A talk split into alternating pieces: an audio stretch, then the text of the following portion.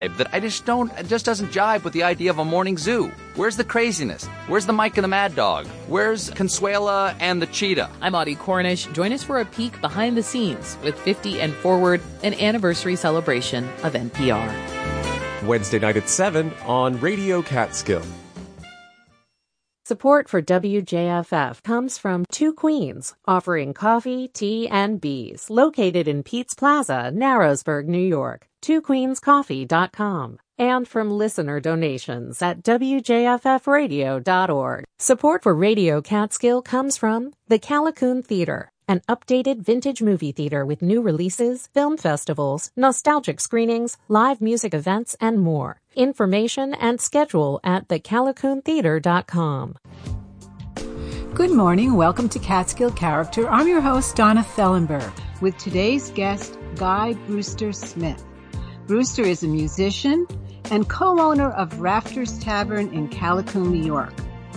Since we've been in one version or another of lockdown for over 100 days, I'm very interested in finding out what people do who somehow find a way through these economically and emotionally stressful times. Brewster is one of those people.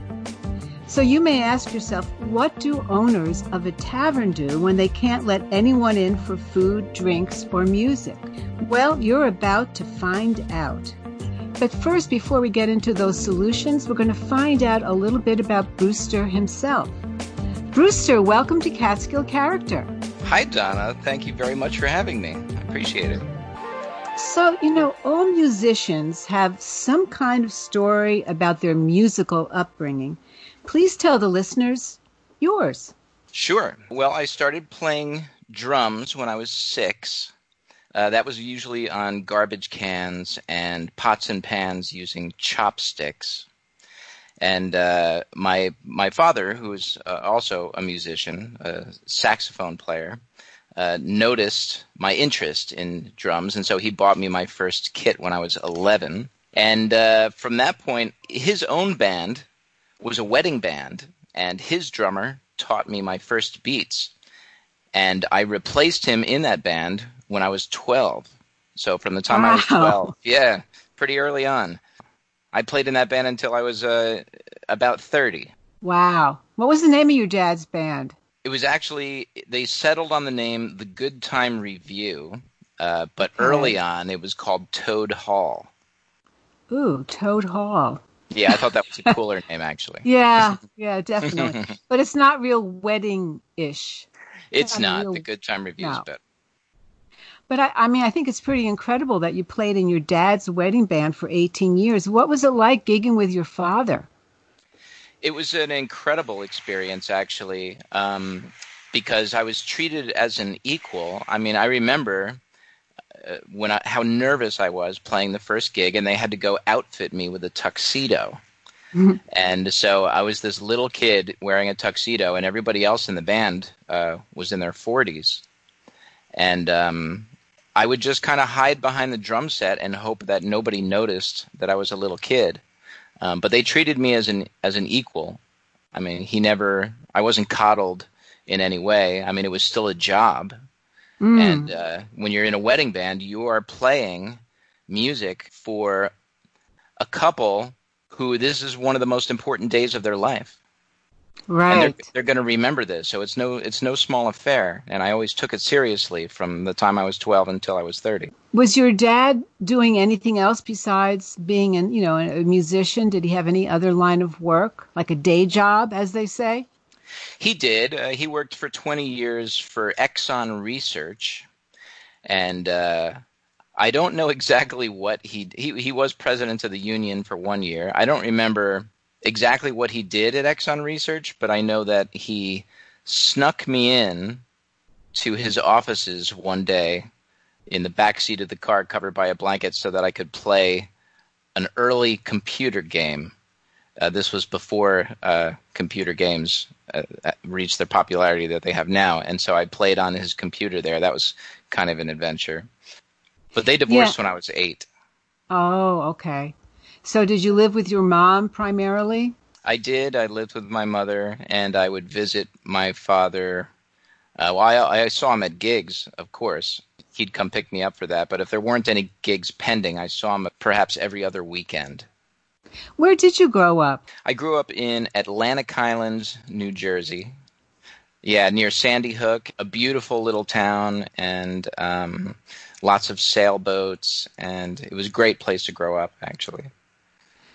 That is a great place. I, I'm from down the shore myself, so you know, I spent a lot of time there. I have a very special place in my heart for the Highlands. Mm-hmm. Um, you told me that your dad lives in Thailand now. He does. In fact, when Molly and I were planning on getting married, uh, he wanted to go to Thailand in advance of that, but I convinced him actually to wait a few months so that uh, he would be there for our wedding, and then he was on the same plane with us to go to Thailand, and he stayed. Uh, he just turned 79 this month, actually, and he's been loving living in Thailand, and he's got a very rich musical life there in which he plays with multiple bands, probably more bands than he did in the States. He, he plays uh, probably a couple times a week. Wow, that's fantastic. Yeah, he's having a great time. So I guess one could surmise that he has a bit of a wanderer in him. Are you anything like that? I became a wanderer later. I, I, for some reason, you know, people make little rules for themselves, and I had made a rule for myself that I wasn't going to leave the continental United States unless it was for musical purposes.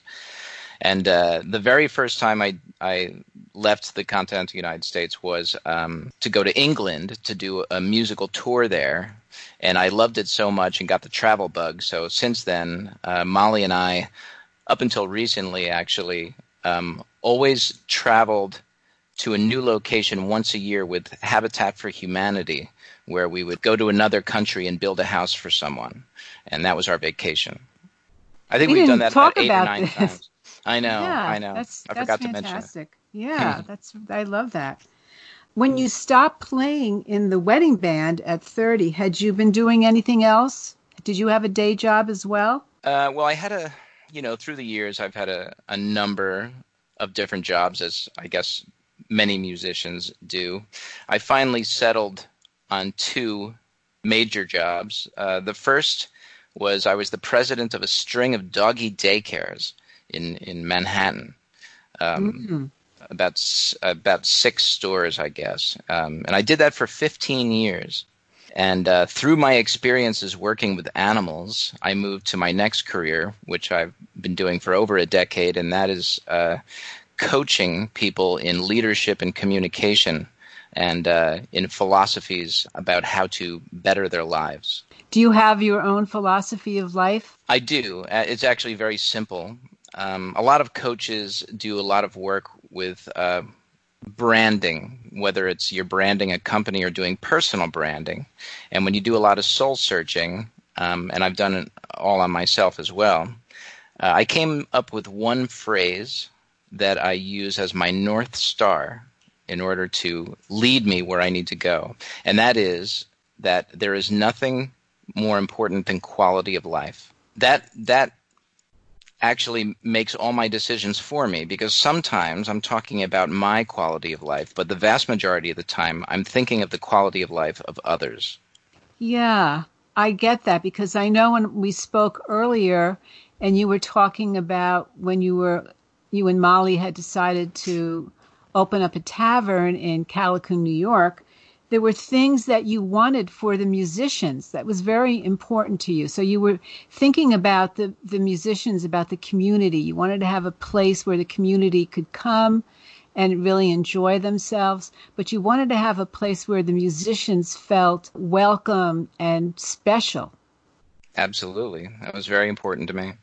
So, I mean, what were some, some of those things that you had to have for the musicians? Having your own experience as a musician, I'm sure you know what's missing a lot of times.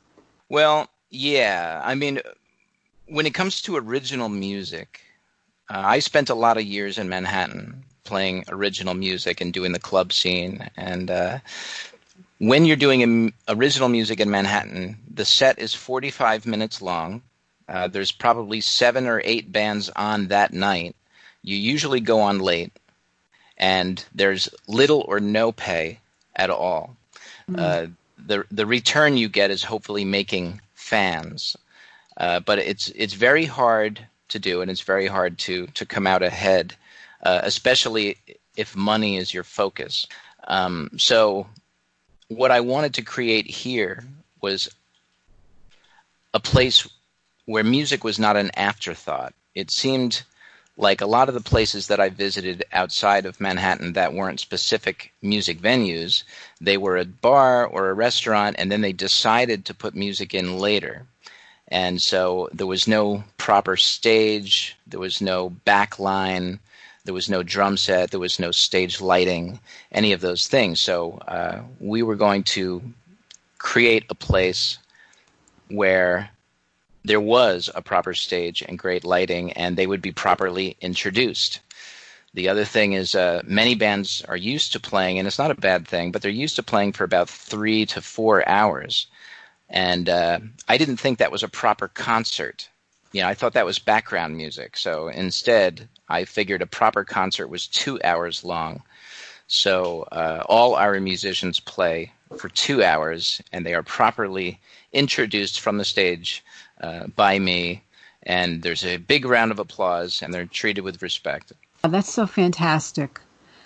And and what you said about your philosophy about quality of life, that doesn't always have anything to do with money, does it? Uh, no, actually, especially these days, it's so hard to come by. Um, Molly and I have probably gotten ourselves into trouble with this in the past, but money has always uh, been an afterthought. My philosophy when somebody comes in the door is I have that period of time in order to influence their life uh, for the better. And uh, that's also coming from my stepfather, who was a captain in the Navy, James E. Leeper. He once told me uh, when visiting uh, relatives or friends, leave their place in as good or better condition than you found it. And so mm.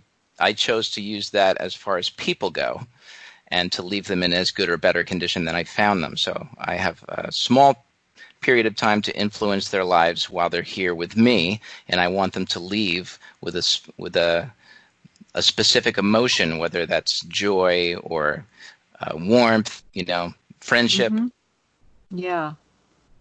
That's you know no wonder people uh, like going to rafters because it, it's it's like you contain all of that there, and you were doing really well before COVID nineteen hit. So we'll talk a bit about that. I think we'll take a break here, Brewster, and then we'll come right back. Is that okay? That's fine with me. Okay. This is Catskill Character. I'm your host, Donna Fellenberg, and my guest today is musician Brewster Smith. We'll take a short break and come back and find out how Brewster is kicking COVID 19 right in the butt. Stay tuned. WJFF is your community radio station in whatever community you happen to be, thanks to the WJFF mobile app. Available for your Apple or Android device, the WJFF app lets you hear your favorite Catskill station anywhere in the world, from Monticello to Monte Carlo, from Honesdale to Honolulu, or just from your doorstep to downtown. Get the WJFF app from Google Play or the Apple App Store.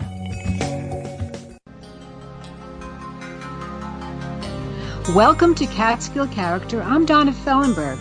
And if you've just joined us, my guest today is musician and co-owner of Rafters Tavern in Callicoon, New York, Brewster Smith. In the first half of the show, Brewster told us about his life as a musician, playing the drums in his father's wedding band for 18 years, and how he and his wife, Molly Denver, came up to Callicoon on an adventure and ended up buying a farm where they now live. In fact, I don't know if he actually told us that in the first half of the show, but he told me that, so I'm telling you that. One and a half years ago, they opened a tavern that was designed with the needs of musicians in mind. And it was designed with the needs of the musicians that Brewster hoped would play there. And indeed, they have. Then COVID 19 happened. In the second half of the show, we'll hear more about Brewster and how he and his partners, his wife Molly Denver, and his best friend Keith Thompson continue to work to provide a place for the community to listen safely to music, enjoy a good meal, and see each other. Here's more of my conversation with Brewster Smith. Brewster, how can anyone not like a guy who sings these lyrics? If you're tired of eating possum, Rafters Tavern food is awesome. well, we like to, we like to have fun, and uh, you know, uh, Molly's a really good sport, and when I come up with these uh, harebrained schemed uh, schemes, she supports me 100%. And uh, my best friend Keith is always ready to, to help with these things and come up with ideas of his own. So, um, yeah, we actually would like to in the future create a, a series of uh, one minute commercials uh, uh-huh. that are that are all humor based, and uh, see if we can uh, make people laugh doing that. Well, I thought it was so clever because you did all of these little promos for Rafters, but you did it in character of different people. So I think one of them was Dylan, right? Yes, absolutely. Another one was REM, I think. Yes. Uh-huh. Then I uh-huh. did a heavy metal guy at the end. Yeah, that was really funny. So people can see that on uh, YouTube, right? Yeah, they can see it on YouTube. I think uh, I think we posted it on our website. You can see it on Instagram and you can see it on Facebook. So things were going really well, and then the music died. Do you remember the date? I believe it was March 9th. Yeah, I think that was the last date I was actually in at the radio station, March 9th. That was a bad day for us all. Yeah, we were, uh, you know, I was afraid that it was coming. I mean, I kind of foresaw it uh, coming a little bit. You know, Molly and I were in the city, and uh, when I heard that COVID was still in China, uh, I asked Molly, uh, who's an architect, uh, that as soon as there's one case reported in New York City, that we should leave. Mm. And uh, so we actually left a, a week before every, everybody was made to leave anyway. Mm-hmm. Oh, so you and Molly um, go back and forth between New York and Callicoon. Well, we did actually. Uh, we've been coming up for the last 10 years uh, every weekend, every chance we get. And after we bought the business, uh, I was commuting, actually, driving up and back to go back to the city. And um, Molly's architectural firm was in Midtown Manhattan. But uh, she has since gotten permission, as everybody else has, to work remotely from home. So mm-hmm. we haven't been back since uh, since before March 9th. Yeah. How long did it take you and Molly and Keith to start looking for solutions? Well, we started thinking right away. I mean, I knew that this was going to be bad, and I wanted to be optimistic about it. So I thought um, there's a chance that things are not going to be the same going forward. So uh, it would be good if we re- reimagined what this what the service industry was going to look like if it was going to remain successful. Um, so we, we gave a lot of thought to that, bounced ideas uh, around each other, and it it hasn't been hasn't been easy. I think we've been a little bit more cautious than than some, but we've wanted to cover all the bases uh, to keep everybody safe. Well, I think that's wise. I would much rather go to a place that has that as their prime thought than you know I got to get as much many people in here as possible. So I salute you. Uh, well, thank you. Well, you know, it can be tough though because there there are people who would like things to go back to normal, and yeah. uh, and it's a it's a, a balance between taking care of everybody in mass and you know you don't want to police people necessarily and you mm-hmm. don't want them to feel uncomfortable but you do want them to be thinking about others luckily uh, in large part everyone has been very conscientious and uh, we've been uh, building building our base back. Well, tell me about Hanging from the Rafters. Hanging from the Rafters is a, a show idea that I actually had before we ever opened the doors. Um, it's just oh, that we're. Oh, I yeah. thought it was a, as a result of COVID. Well, I only I only got around to it as a result mm-hmm. of COVID. Um, yeah.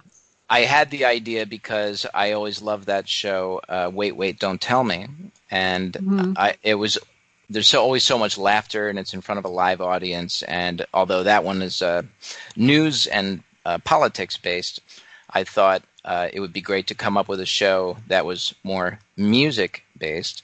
And uh, so I always wanted to do that, but the restaurant tavern business is uh, takes a lot of your time, so I never never really got around to it until COVID, and that was a way for people to be able to see some of their favorite musicians, perhaps get to know them better because I don't necessarily ask uh, the same kinds of questions you might you might get. Um, I don't ask as much about uh, what their influences are or anything like that, or what their mm-hmm. songwriting process is. I, I want to get down into uh, who they are as people. Um, and I also wanted to make sure that Rafter's Tavern was in the minds of people that we that we were not forgotten. Yeah. Because uh, yeah, we had been voted only last year uh, best live music venue um, in 2020 and uh, so we were going to be this year was going to be great oh. right up until right up until COVID. Yeah. yeah. So what have you done uh, with the tavern itself? I know you're not serving people inside, but what did you do to bring people back?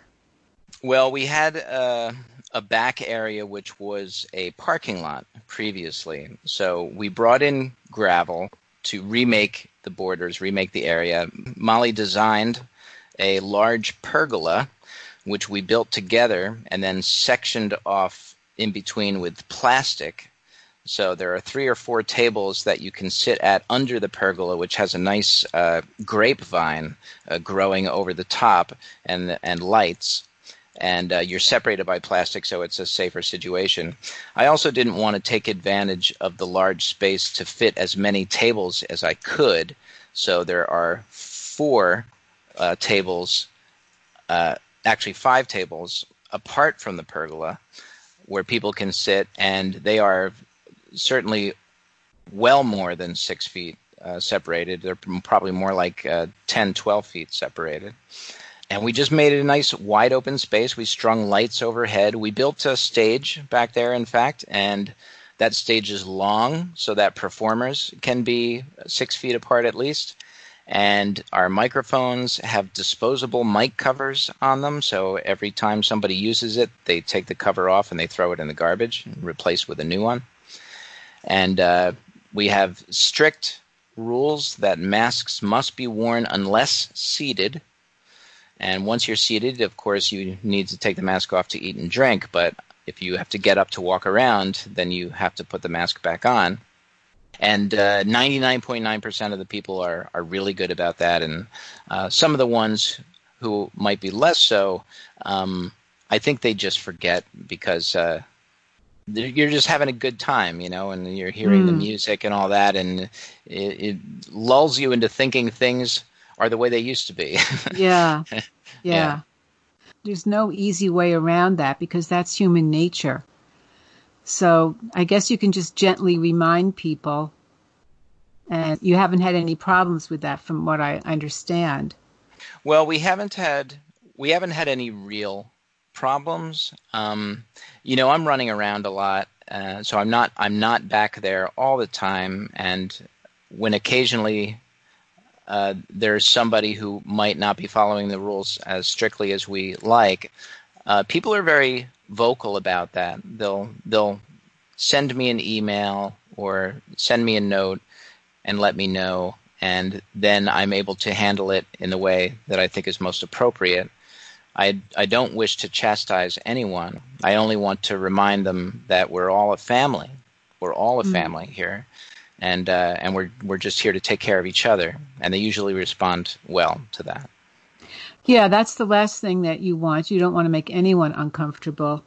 And it sounds like you've put so much thought, as usual, into the safety of your customers and the safety of your musicians. So, before we go, do you have any words of wisdom for people who are feeling overwhelmed and frightened? Because you've had to deal with this in, in a very public way. I do, and uh, this actually comes from my coaching days. It's the same thing as when people have stage fright. You know, when people have stage fright, it's an emotional reaction. It's anxiety. So you know, your breathing becomes more shallow, and uh, and you you just feel tense. And uh, so it's the same reaction as when you when you're stressed out about your situation or depressed. I find that there are two real gr- good keys to getting beyond this. One is breathing. It sounds uh, it's kind of silly, perhaps, but breathing. No, not at all. Yeah, I mean, people who do yoga or or things like that, they know that there is an art to breathing. What breathing does, mm-hmm. if you take a nice deep breath, is it unlocks the emotion that you have and makes room to replace it with another, perhaps one of your mm-hmm. own choosing, like joy, if you can do that. Um, the other thing is usually depression um, is inside your head, right? And so people retreat into their heads and they start uh, going in circles thinking about how bad things are. The the best thing to do there is to get out of your head, to focus on something outside of yourself. And I find that the most useful thing to do is to focus on others. You know, what can I do for you today? What can I what can I do to to help? It's to get out of your own head. That's my advice. And I think that's very sound advice. Thank you so much, Brewster, for joining me today. I've really, I've really had a ball hearing about your journey. So I, all I can say is stay safe, keep on keeping on. Well, thank you very much, Don. I really appreciate that. And, and you stay safe as well. I will. Thank you. You have been listening to Catskill Character on WJFF Radio Catskill. My guest has been musician Brewster Smith. The website for Rafters Tavern is rafterstavern.com, and Hanging from the Rafters is on YouTube on the Rafters Tavern YouTube channel. Catskill Character is on every Saturday morning at 11:30, right after Farming Country. The fourth Saturday of the month, tune in to hear Greg Triggs on Laughing with Triggs formerly travels with Triggs, but at the moment he ain't going nowhere. This is WJFF Radio Catskill. I'm Donna Fellenberg, host of Catskill Character, and I'm so happy to be back with you. Thanks for listening.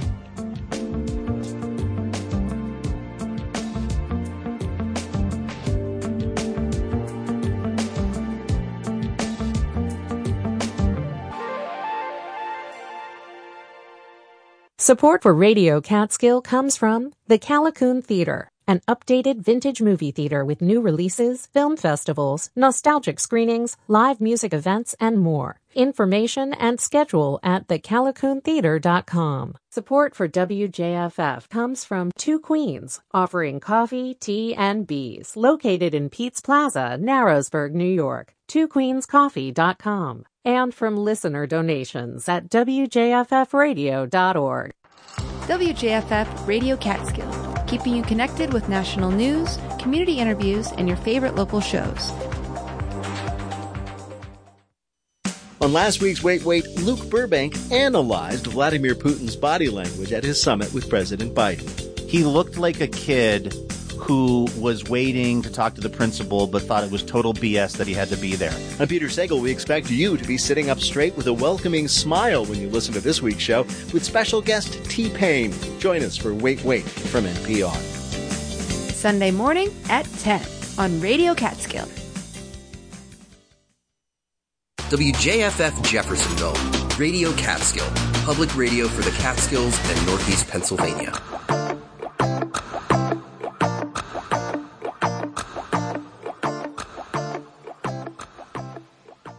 Support comes from the Homestead School, Montessori Education, preschool through early college with campuses in Glen Spey and Hurleyville.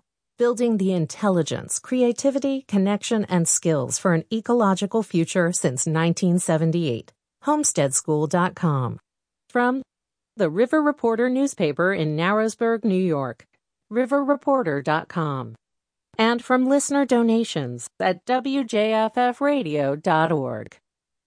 Support for Radio Catskill comes from the Neversink General Store, featuring an award winning chef, smoked barbecue year round, local products and catering. Now offering takeout. NeverSinkGeneralStore.com. And from listeners like